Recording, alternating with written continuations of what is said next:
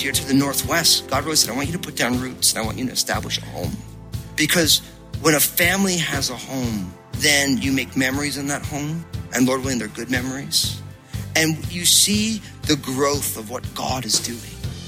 And even though our culture is losing its sense of home, the people of God should never. Because the children of Israel, they had been waiting for this. When you think of home, what comes to mind? Do you picture the childhood home that you grew up in, or has home become more of what you associate with your adult life? Maybe the concept of home isn't even a specific place, but the people you're with. Today, Pastor Daniel gives you an idea of what home meant for the people of Israel, but he also gives you a sense of what home is meant to be long term, for eternity. Now, here's Pastor Daniel in Joshua chapter 18 as he continues his message, Tying Up Loose Ends. Jesus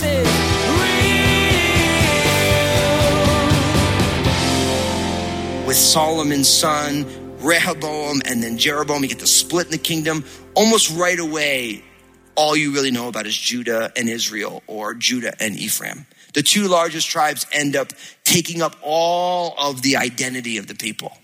And so when that all goes on, it's almost like this text inspired by the Spirit is laid out in such a way that takes this into account.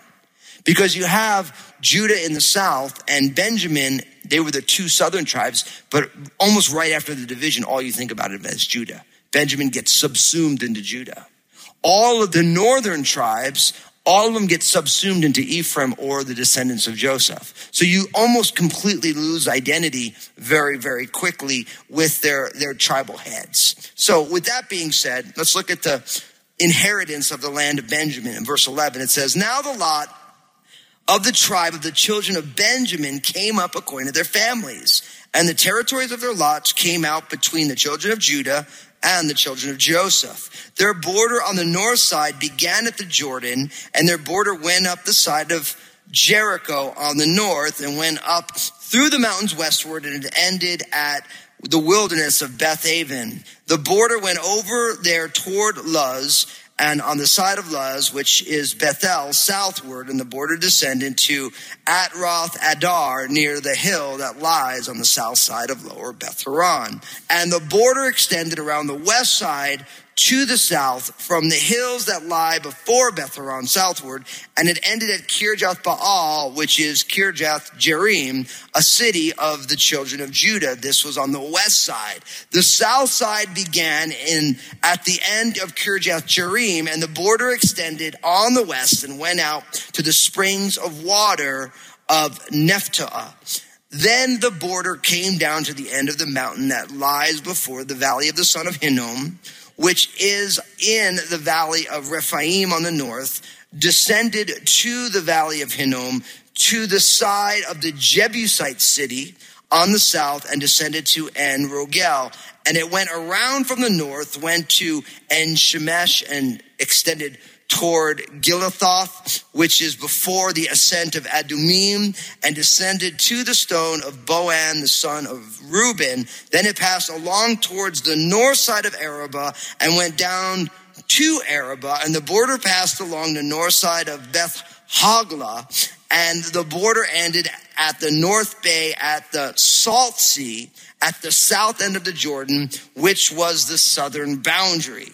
The Jordan was its border on the east side. This was the inheritance of the children of Benjamin according to its boundaries all around according to their families. And then in verse 21 to 28, you get the list of all the cities. Now the cities of the tribe of the children of Benjamin according to their families were Jericho, Beth Hagla, Emek Kaziz, Beth Araba, Zemarim, Bethel, Avim, Parah, Ophrah, Sephor Hamoani, Ophni and Gaba, 12 cities with their villages, Gibeon, Ramah, Beroth, Mizpah, Chephirah, Moza, Rechem, Irpeel, Taralah, Zelah, Eleph, and Jebus, which is Jerusalem, Gibeah, and Kirjath, 14 cities with their villages. This was the inheritance of the children of Benjamin according to their families. Oh, praise God.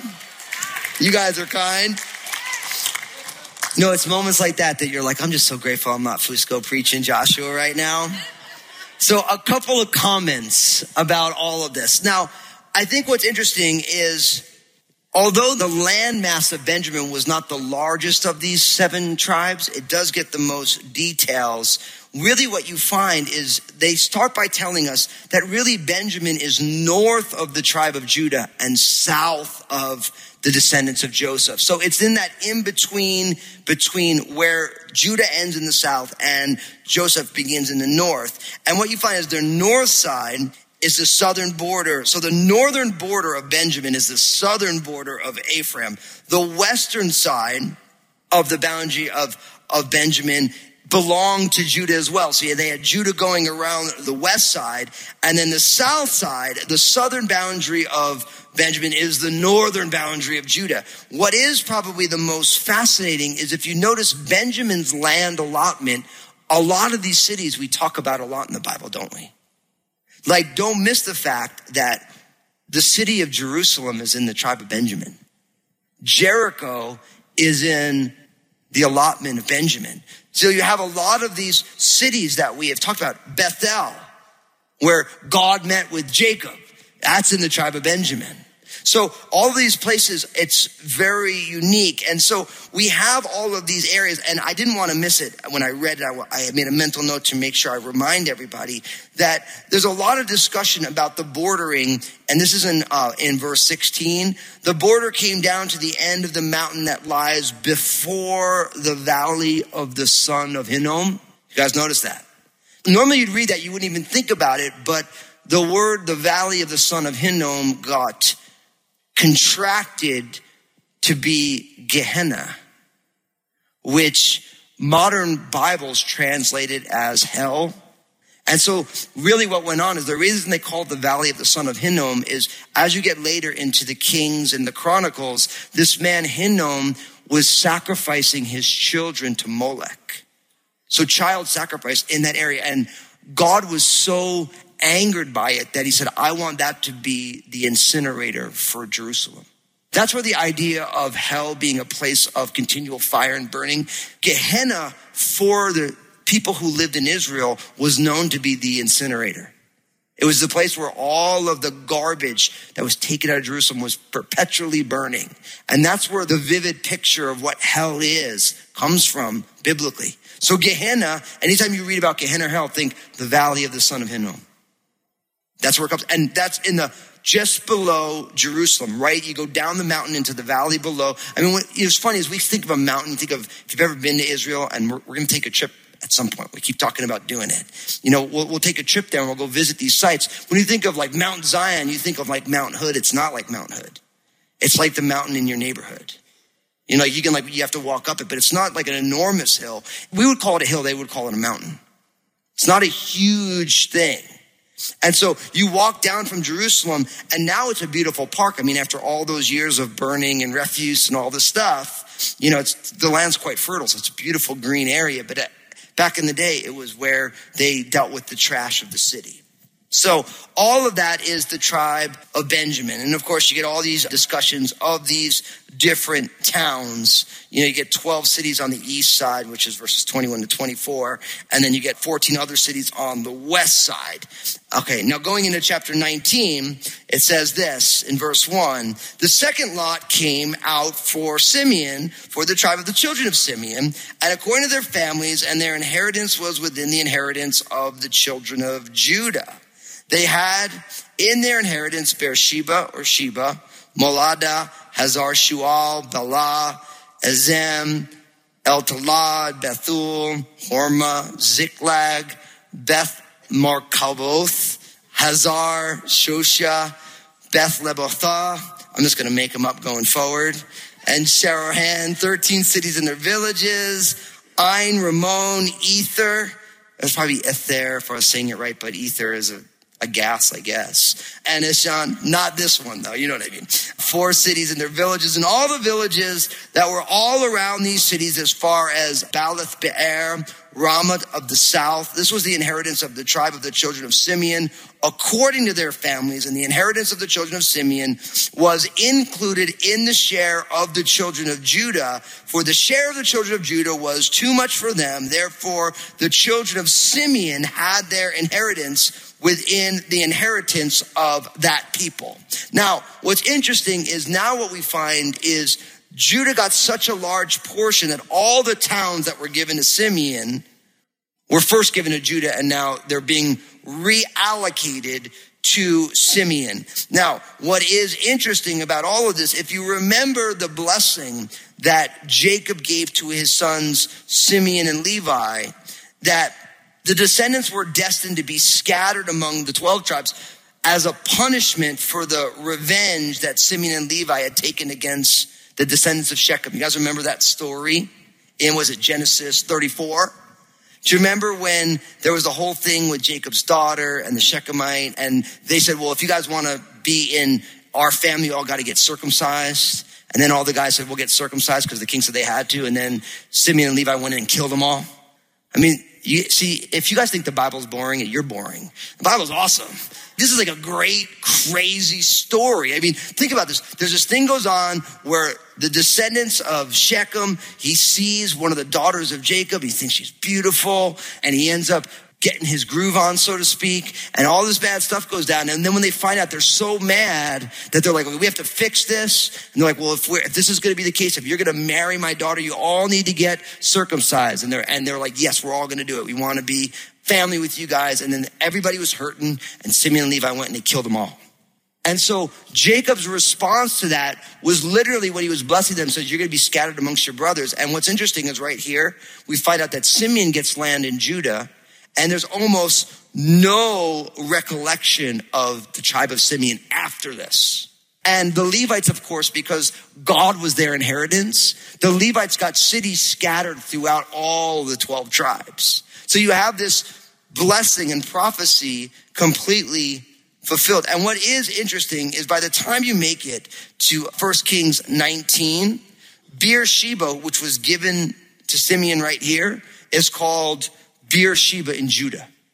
So by the first book of Kings, all of Simeon's land is considered Judah's land almost immediately. So from there, you get Zebulun in verse 10. The third lot came out for the children of Zebulun according to their families and the border of their inheritance as far as Sarid. The border went toward the west and to Maralah, uh, went down to Dabatheth and extended along the brook that was east of Jokneam, then from Sarid to the east toward the sunrise along the border of Chisloth Tabor and went out from Deborah bypassing Japhia. And from there it passed along on the east to Gethaphir toward Eth Kazin and extended to Rimmon, which borders on Neah. Then the border went around on the north side of Hanathon, and it ended at the valley of Jiphthath El. Included were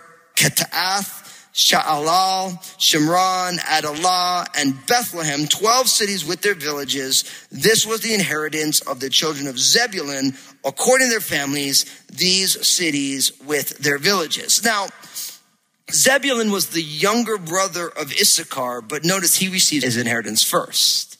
Now, we've talked about this a lot. Ephraim received his inheritance as the younger brother before his older brother Manasseh. And you find this as being a common theme. And I've talked about this a decent amount. Now, a couple things that I want to bring out now as we're kind of in the middle of this. And, you know, you could see why this is kind of a challenging text as a teacher. You're like reading lists of names. Now, there's a couple of things I'm thinking. One, I think that the names of our cities are too boring. Don't you think so when you read this? There's such great, unique names, and everything's like Jonestown, Marysville. Now, I'm cool with Jonestown, and if your last name is Jones or Mary, I'm not knocking it. But like, you could have like a cool city name. So I think that we should all just rename Portland and Vancouver like some good biblical names.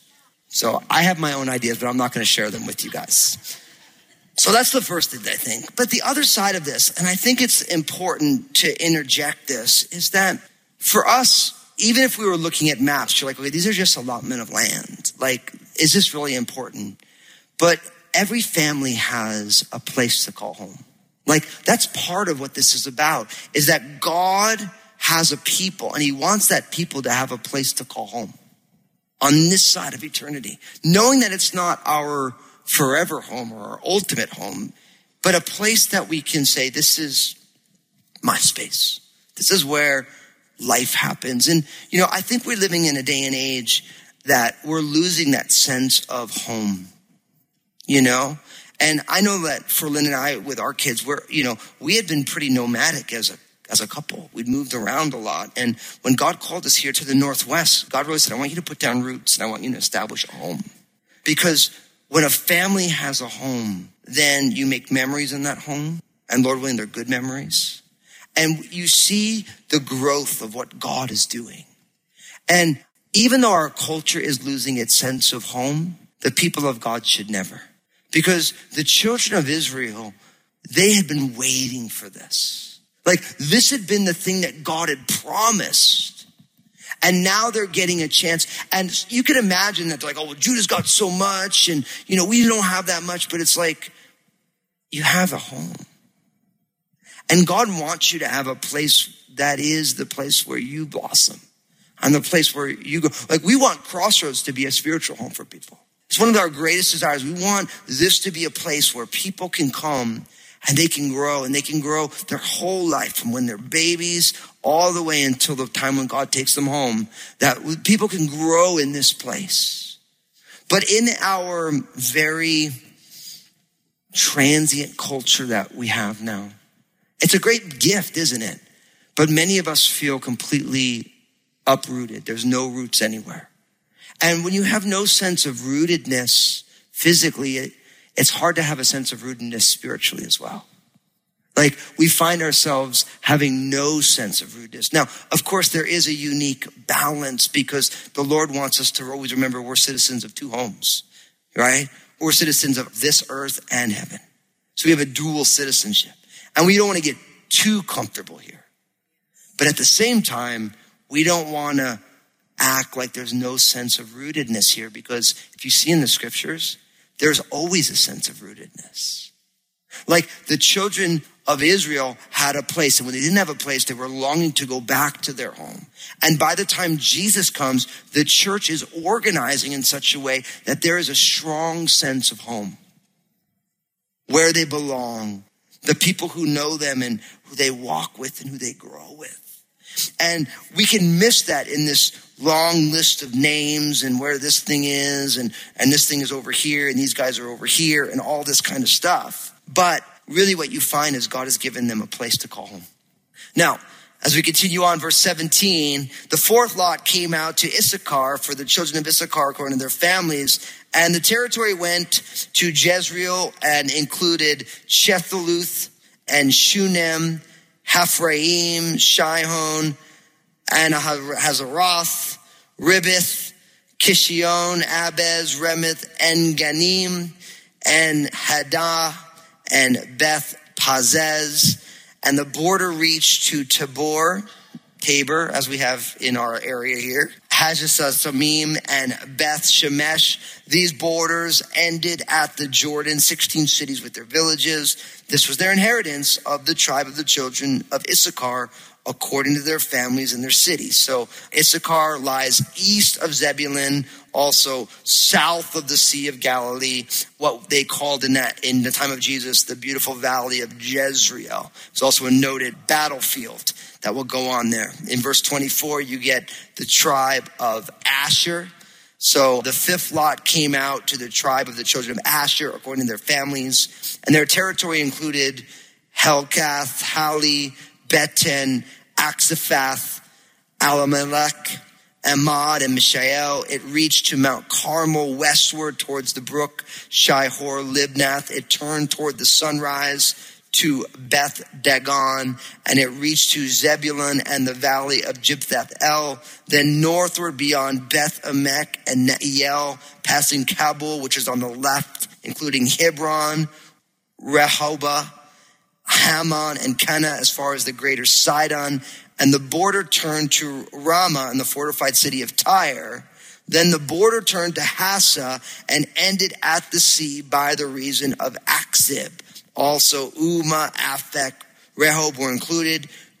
22 cities with their villages. This was the inheritance of the tribe of the children of Asher, according to their families, these cities and their villages. Now, what is fascinating here is that really Asher's territory was on the western slopes of the mountains in the Galilee region in the north. And so, really, all the coastal lands off the Mediterranean Mount Carmel, Tyre, and Sidon, all of these were given to Asher. Now, what's interesting is we don't hear a lot of Asher because it really had a very strategic place to protect greater Israel in the north from the Phoenicians.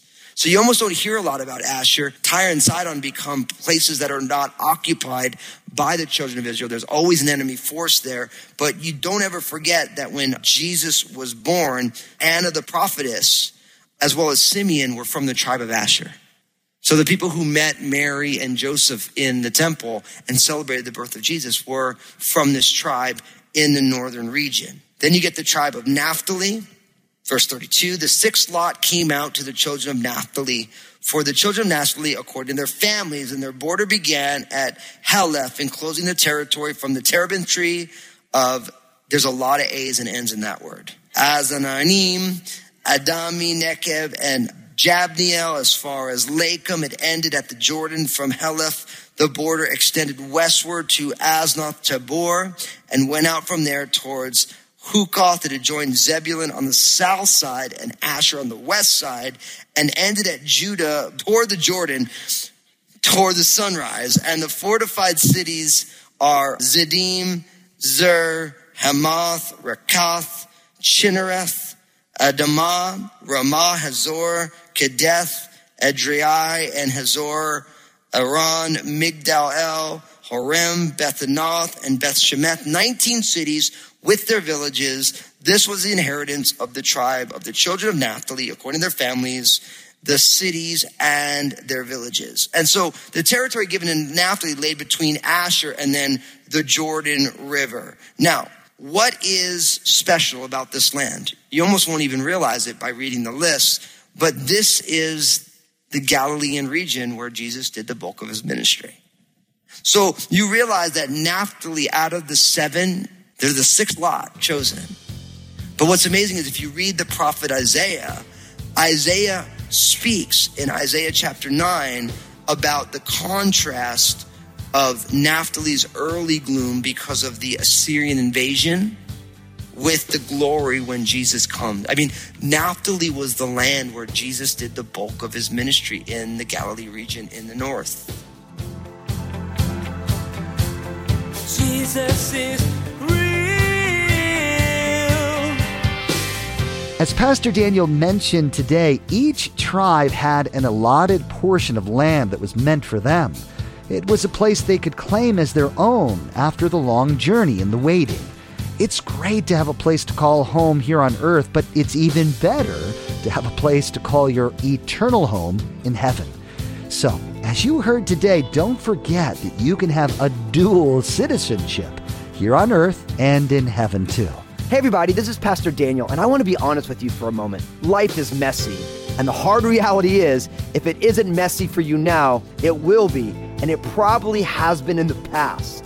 Did you know that you can still thrive in tough times? It's true, but only through the power of Jesus. That's the purpose behind my book, Honestly. I want you to know how to keep living your best life in Jesus no matter the circumstances. You can find out more about it and get your own copy at jesusisrealradio.com. Hey, I wanted to remind you that each day on Facebook, Pastor Daniel shares a simple two minute message. In this message, Pastor Daniel draws out an important biblical truth that really helps set your day on the right path. So be sure to follow Pastor Daniel Fusco on Facebook and share these two minute messages with your friends and family. Join us again here on Jesus is Real Radio when Pastor Daniel will continue on in the book of Joshua. He'll be talking about the cities of refuge that the people were given in case something went wrong. Isn't that a good idea? When you do something wrong, you want to have a place to turn to to make things right, to correct the wrong that may have happened?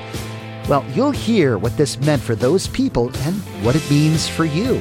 We wish we had more time today, but we will have to pick up next time where we left off as Pastor Daniel continues teaching through this series called Homestead. That's next time on Jesus is Real Radio.